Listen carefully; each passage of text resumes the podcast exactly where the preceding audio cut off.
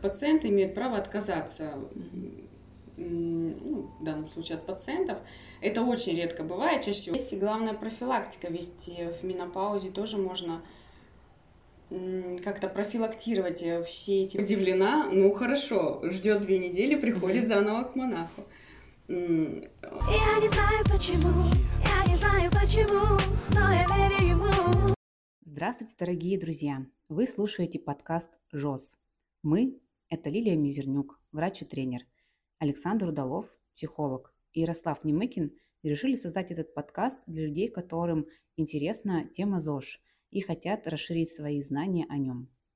На сегодняшний день все больше людей заинтересованы в максимально долгом сохранении здорового тела и возраста активной деятельности. Но существует много мифов, заблуждений касательно здорового образа жизни. Также у многих людей нет доступа к достоверному источнику информации. Мы приглашаем людей, так или иначе связанных с ведением здорового образа жизни, врачей, тренеров, инструкторов, психологов, Беседуем касательно тем основной их деятельности и узнаем отношение нашего гостя к здоровому образу жизни. Итак, у нас сегодня в гостях Лилия Нашелевская, врач-гинеколог. Лилия, здравствуй. Здравствуйте. Лилия, расскажи, пожалуйста, о себе. Я врач-акушер-гинеколог, веду прием в городском э, перинатальном центре города Омска на Герцена женской консультации в данный момент э, веду беременных, э, плюс гинекологический прием. Также совмещаю работу в клинике Хеликс по субботам. Не так давно закончила курсы по йога-терапии и планирую с лета начинать преподавание йоги для беременных, набирать группу потому что йога это мое хобби. Вот здорово. Уже второго врача вижу, знаю, который занимается врачеванием и йогой, йога-терапией. А почему ты пришла в эту профессию? А, с детства выбирала между врачеванием и преподаванием, потому что очень нравилось помогать людям, как-то мне привлекало это все и выбрала все-таки профессию врача. После школы поступила в нашу Омскую медакадемию. Сложно тебе в этой профессии? Бывает сложно эмоционально в каких-то ну, серьезных, там, тяжелых да, ситуациях, когда не все благополучно заканчивается, да, эмоционально для меня тяжеловато это проживать. Ну, выработался, наверное, иммунитет за годы работы, mm-hmm. поэтому пытаюсь абстрагироваться все-таки от этих вещей, чтобы не пропускать через себя все неблагоприятные моменты и отрицательные результаты, скажем так. Да.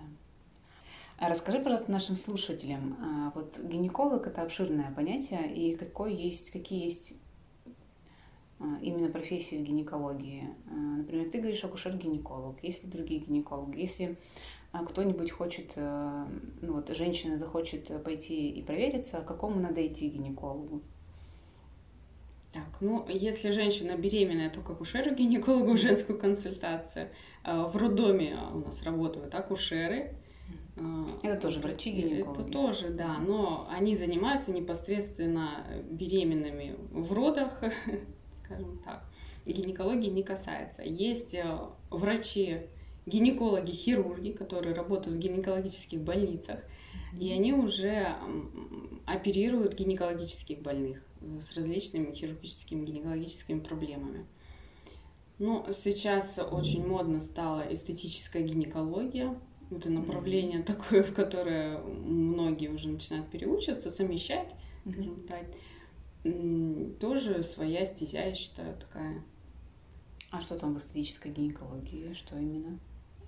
Там больше проблемы с недержанием мочи, с какими-то там вагинальными проблемами, с послеродовыми, кстати, проблемами, когда опускание, опущение стенок влагалища происходит. Не такой, скажем так, эстетически красивый результат, как бы хотелось иметь, э, какие-то вот осложнения происходят. И врачи занимаются именно профилактикой и решением таких проблем.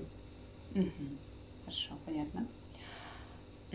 А сложно ли найти хорошего гинеколога?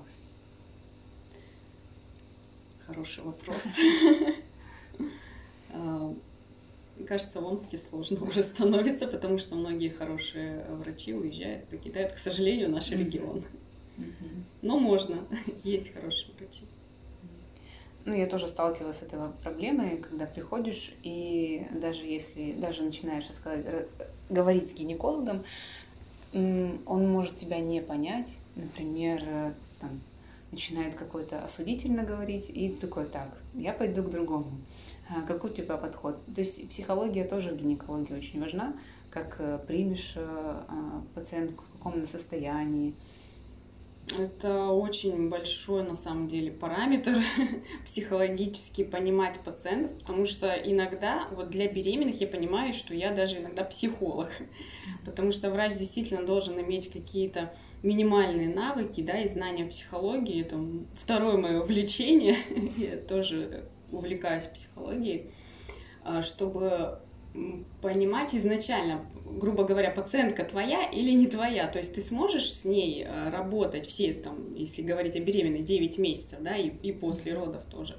Либо будет сложноваться, потому что врачи, так же как и пациенты, имеют право отказаться ну, в данном случае от пациентов. Это очень редко бывает, чаще всего пациенты отказываются от врачей в наше время. И, и здесь найти подход каждой, особенно в таком лобильном состоянии психики, как беременности, mm-hmm. это часто бывает, а, бывает достаточно сложно. Но для меня это интересно, потому что я изучаю психологию. Это такой еще дополнительный процесс mm-hmm. для меня. Mm-hmm. Здорово. А простой небеременной женщине э, как часто надо ходить к гинекологу, чтобы оставаться здоровой в данном плане? Если все хорошо, пациентка здорова, то достаточно одного приема в год похода к гинекологу. Если какие-то есть патологии, какие-то заболевания гинекологические, тогда уже определяется по протоколу мы сейчас работаем, то есть раз в полгода, либо раз в три месяца уже определяется индивидуально, в зависимости от диагноза. А вот э, самоконтроль э, в домашних условиях, это миф или реальность? То есть э, стоит э, себя ну, там, проверять молочную железу э, после 35 лет? Ну, я имею про, про пальпацию, mm-hmm. про прощупывание, еще что-то. Ну, смотреть за своим состоянием. Это тоже очень важный аспект. Конечно, нужно наблюдать за своим здоровьем, за своим внешним видом. Пальпация молочной железы в домашних условиях, я считаю, это необходимое и полезное занятие, ну, периодически, не, не каждый день. Потому что часто ведь бывают э, такие ситуации, когда пациентка приходит на прием и говорит, вот у меня образование какое-то появилось, и с этим запросом и приходит уже врачу уже удо... удобнее, да, знать, в какую сторону идти в диагностике. Угу. Поэтому, да, это необходимо. А вот еще бывают такие ситуации. У девушки ну, была молочница, ну, кандидоз. И она, ей уже назначали лечение, и у нее произошло, как ей кажется, э, те же самые симптомы и обострение. Она такая, не пойду я к гинекологу, я то же самое возьму и то же самое сделаю. Uh-huh. Или вообще сделаю спринцевание. Э, или медицину какую-нибудь. Гомеопатию. А, да. А, как ты считаешь, это правильно или стоит ходить, э, еще раз ходить с тем же заболеванием, э, или можно так самостоятельно? Если не помогло, не помогло лечение и возник рецидив, естественно, здесь нужно разбираться, в чем причина. Потому что тот, тот же кандидоз, э, я считаю, это болезнь образа жизни, потому что здесь нужно рассматривать и питание, и образ жизни пациентки, и э, гигиена, интимная в том числе. Э, здесь просто назначить свечи какие-то лекарственные и отпустить пациентку не всегда помогает действительно, потому что кандидоз сейчас проблема очень распространенная. Угу. Поэтому я считаю, да, нужно повторно прийти к гинекологу и обсудить этот вопрос, выяснить, почему не помогло лечение. Более э, глобально, более, более подробно. подробно. Угу. И еще есть такой, ну вот в интернете миф, э, или, или девушки не понимают, почему именно таблетки, ну вот им назначают таблетки, а не свечи. Почему таблетки могут помочь при тех же самых кандидозах, там, антибиотики назначают также именно в таблетках. Как они помогают? Сможешь сказать? Ну, здесь системное же лечение происходит на весь организм. Угу. Имеешь в виду таблетки при кандидозе? Ну да, например, э, назначают свечи плюс э, флуконазол одну угу. таблеточку, либо антибиотики вообще полностью назначают при каком-то воспалении. Угу. Ну, потому что если возникло воспаление во влагалище, тот же кандидоз, мы не можем исключить, что его нет в других органах грубо говоря, в кишечнике, иногда в пищеводе, и тут системный подход идет на лечение кандидоза во всем организме. То есть мы не частно делаем, мы в целом организм. Лечим весь организм. Да. А что для тебя такое это правильная гигиена, именно женская гигиена? Что нужно включать э, в каждый день именно в женскую личную гигиену? Подмывание наружных половых органов. Лучше пользоваться все-таки средствами для интимной гигиены, а не простым гелем для душа. А почему? Вот э, тоже иногда бывает. Ну, вроде бы это же просто поверхностное такое, а нужно определенное там, средство мыла. Mm-hmm, потому что pH во влагалище немножко отличается от pH э, от, на коже. Mm-hmm. И обычные гели для душа может грубо говоря, подсушивать, да, раздражение вызывать какие-то неприятные. И с этим, кстати, пациентки тоже иногда приходят. Угу. То есть по анализам там те же мазки все в норме, а пациентка жалуется на раздражение. Тут уже начинаешь спрашивать, а чем вы подмываетесь? Угу. Вот, поэтому все-таки лучше использовать э, что для интимной гигиены, лучше без одушек, э, содержащих молочную кислоту. Что еще? Ну, минимизировать э, ношение гигиенических прокладок ежедневных, я имею в виду, угу. и а, лучше все-таки хлопчатобумажное белье. Угу. Хлоп, хлопок, потому что все, вся синтетика, э, стринги, кружево могут тоже вызвать раздражение и развитие того же кандида, той же кандиды. А почему так э, ежедневники, ежедневки не, не стоят? Они бывают с одушками, они плохо пропускают, ну, вот влажная же среда, все равно. И скапливаются микроорганизмы именно на прокладке, это может вызывать дополнительное раздражение. Да, то есть здесь, если уже выбирать, то какая-то с минимальными одушками, запахами, бывает ароматизаторы добавляют, это все дополнительно раздражать может. Угу. Именно слизистую все, что к рекламе относится, там, э, да. именно наоборот нам Лучше обычный хлопок, и все хорошо.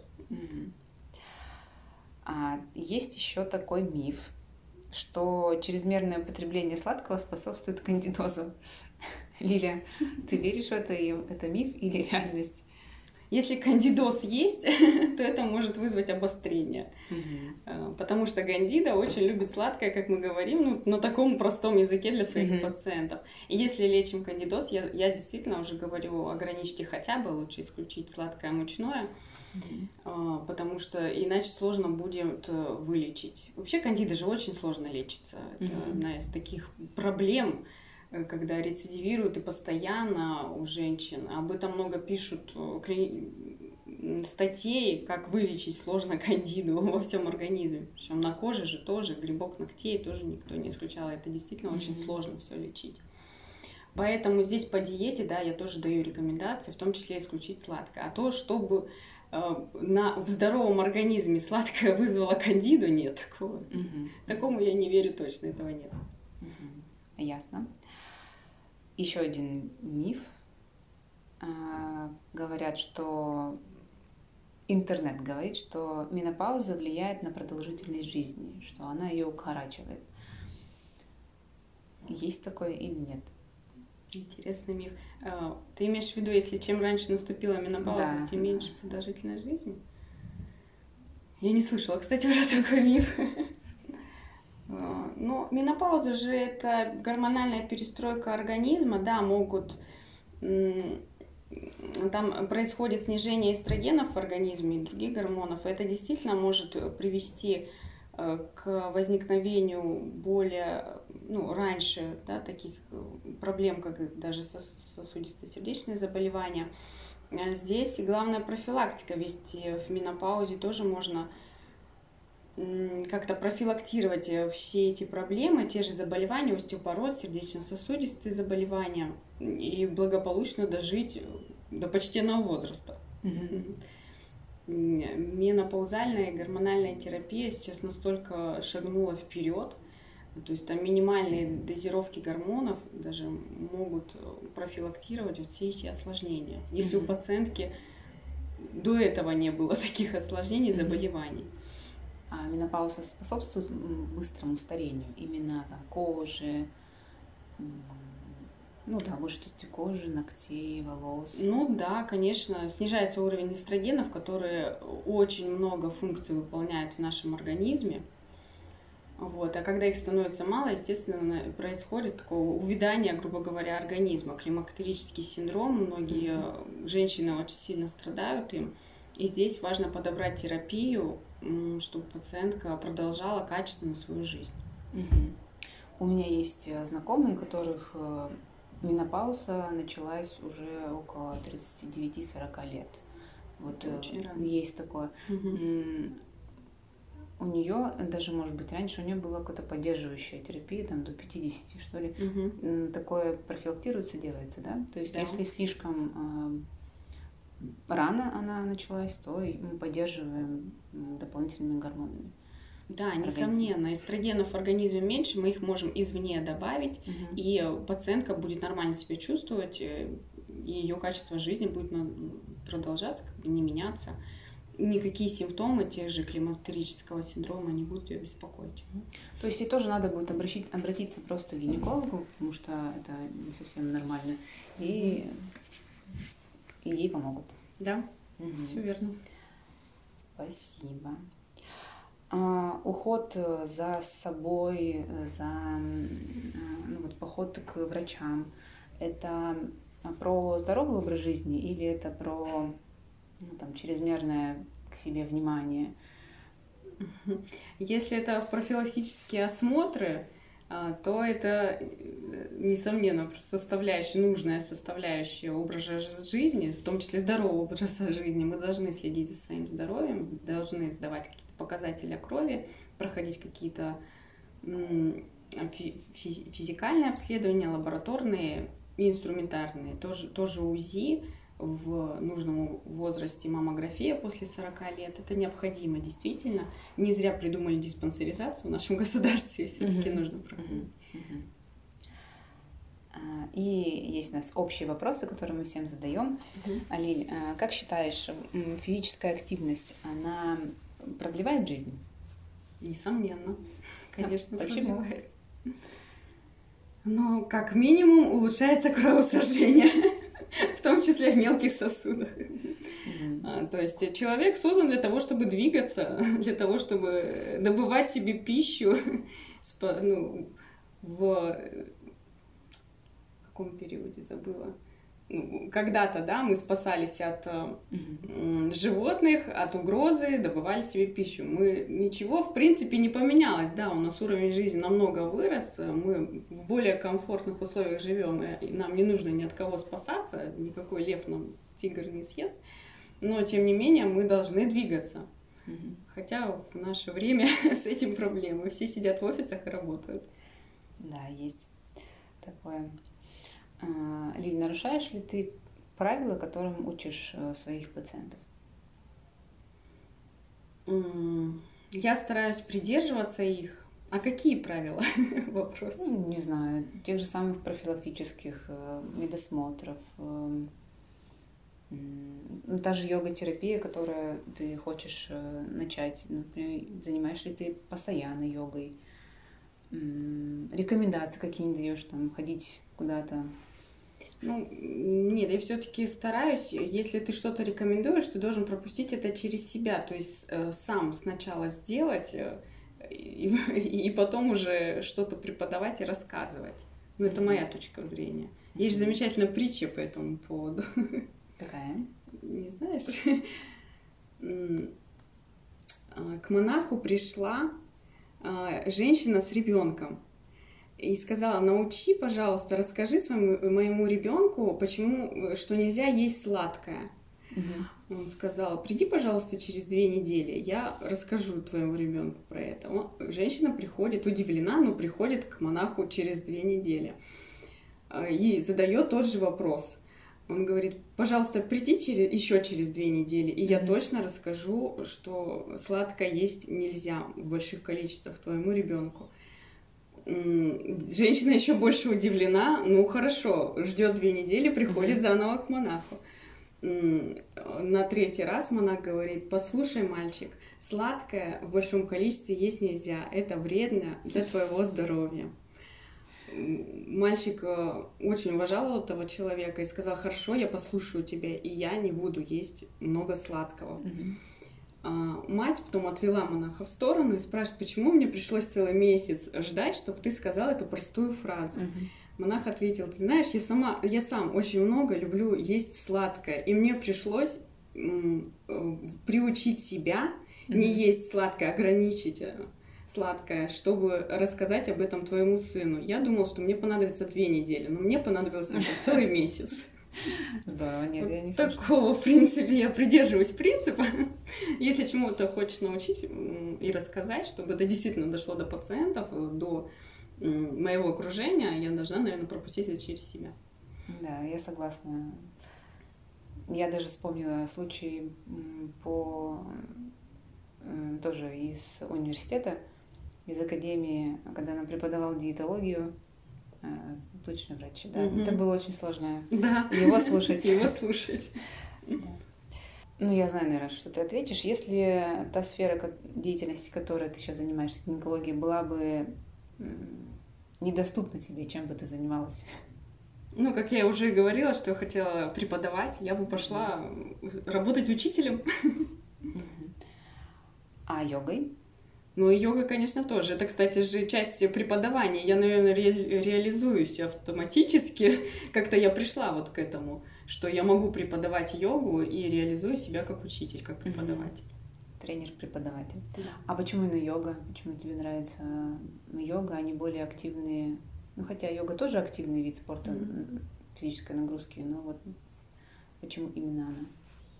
Ну, мне изначально хотелось э, заниматься каким-то видом спорта, ну, таким спокойным, релаксирующим даже где-то, потому что после работы, когда ты много все-таки отдаешь пациентам э, энергии, потому что с ними надо общаться, и, и это происходит э, обмен, и не всегда он взаимный, иногда вот реально отдаешь очень много, и выходишь с работы выжатый как лимон. Угу. И я понимаю, что в спортзал, куда-то идти в зал, э, фитнесом заниматься, у меня просто не, нет сил. Угу. И мне хочется даже где-то вот полежать в шавасане, угу. расслабиться, и после этого я вроде под, подзарядилась и пошла дальше угу. заниматься своими делами или там на работу. Поэтому как-то мне вот очень сильно подходило это с 2020 года, после ковида, mm-hmm. вот закончился ковид, и мы с сестрой пошли в студию йоги mm-hmm. и начали заниматься. И я не пожалела, мне прям очень подходит. До этого я занималась пилатесом, фитнесом, ну, как-то бросала на каком-то моменте, пару месяцев похожу, и потом как-то уже не хочется идти, устал после работы и поспать бы лечь. Mm-hmm. А здесь какая-то мотивация э, шла, что надо пойти, я там тоже расслаблюсь, я потяну спинку, потяну суставчики, mm-hmm. полежу в шавасане, расслаблюсь и точно буду как огурчик потом. Mm-hmm. Поэтому выбрала так. Есть какие-то виды физической активности, которые больше нравятся. То есть ты что-то пробуешь, пробуешь, пробуешь, такой опыт, да, здесь мне больше нравится, я здесь да, останусь. Да, mm. именно так. А, Лиль, как сама ты часто обращаешься к врачу? Я имею в виду не по заболеваниям, а именно профилактика или еще? Ну, раз в год я прохожу профосмотр, в принципе, я работаю в бюджетной сфере в основном, поэтому нас заставляют проходить профосмотр, но не без того я бы тоже его проходила. Для себя обязательно, конечно. У меня есть очень хорошая знакомая, она сама тоже ну, на себя работает, и она сама проходит раз в год, с тобой сдает максимально анализы стандартные такие прям угу. и проверяет обязательно. Ну да, за своим здоровьем, конечно, нужно следить. Угу. Согласно отчетам Минздрава, продолжительность жизни в Российской Федерации выросла. Э, как ты думаешь, почему? Я думаю, в последние годы люди все-таки начали более осознанно относиться к своему здоровью. По крайней мере, наверное, молодежь. Ну, даже среднего возраста, репродуктивного возраста, там 30 плюс, наверное, наш с тобой возраст. Угу. Плюс а, все-таки вырос уровень медицины. Поэтому продолжительность жизни увеличивается профилактировать, э, не знаю, раки, рак молочной железы легче стало, или там простаты то же самое? Ну, да, даже сложно ответить на этот вопрос. Ходят ли больше пациентки, я не знаю статистику. А, но то, что выявить э, на более ранних стадиях, да, это действительно можно сейчас, э, если действительно обращаться. Плюс, наверное, реклама. Сейчас же замечательная реклама по диспансеризации по телевизору. Я вообще телевизор не смотрю, но иногда к родителям приезжаю, там включен, он мотает. Угу. По диспансеризации такие интересные ролики. Вот. Ну, наверное, люди все-таки ходят, по крайней мере, это мотивирует моих родителей хотя бы. Ну, это уже что-то. Да. да, значит, и не только моих родителей. Возраст родителей, именно которые в Советском Союзе выросли, они очень часто забывают про себя. Да. Сейчас да, больше рекламы именно про здоровье, про свое, угу. про профилактику. А, продолжи фразу «здоровье – это…» С точки зрения ВОЗ, здоровье – это… Кстати, я забыла. это состояние организма, да, удовлетворительное, причем душевное, социальное и физическое состояние. Я, в принципе, полностью согласна с этим высказыванием, потому что если физически человек здоров, но эмоционально как-то плохо себя чувствует, то психосоматику все-таки никто не отменял. Угу. И пойдут какие-то болезни. Но человек должен быть в балансе, в гармонии в любом случае. То есть физически себе нормально чувствовать, эмоционально и социально как-то он должен быть адаптирован. Все-таки мы социальные существа, должны в обществе себя определять, самореализовываться. Угу. Ну вот, наверное, здоровье действительно это совокупность всех этих факторов. Угу. Как ты сама лично поддерживаешь свое здоровье? Может быть, есть какие-то секреты в еде, либо там, не знаю, четыре раза в неделю ходишь на йогу или что, что-то еще, фишечки, может, какие-то? Ну, когда-то я прочитала книгу «Магия утра» Хелл Эрла. Вообще, тогда это, наверное, книга, одна из тех книг в моей библиотеке, которые вот э, изменили жизнь, скажем так. И я прям начала подстраиваться э, под те критерии, которые там описаны. То есть вставать раньше, да, физическая нагрузка, то есть с утра обязательно зарядка утренняя, какая, хотя бы суставная гимнастика на 10 минут. Обязательно медитация, завтрак полноценный. Mm-hmm. И когда я начала пару лет назад именно придерживаться этих принципов, мое состояние здоровья, считаю, улучшилось. Mm-hmm. Ну, естественно, тренировки по йоге несколько раз в неделю, ну, два-три раза в неделю стараюсь. Если я не иду в студию, я хотя бы дома занимаюсь сама. Бассейн, ну, не так часто, пару раз в месяц, но все-таки хожу, посещаю. А, плюс э, продуктивный отдых после такой тяжелой работы. То есть, если я неделю знаю, что я сильно прям работала и устала, я понимаю, что мне нужно на выходных выехать за город, где-то на природу и прям продуктивно, хорошо отдохнуть. Это залог, я считаю, здоровья. Если хорошо работаешь, то хорошо отдыхай. Обязательно я выделяю для этого определенное время. Здорово. Плюс общение с природой, с друзьями. Да, психическое здоровье тоже очень да. важно. Я тоже эту книгу читала, мне она тоже очень понравилась. И я тоже стою очень рано, в пять пол шестого.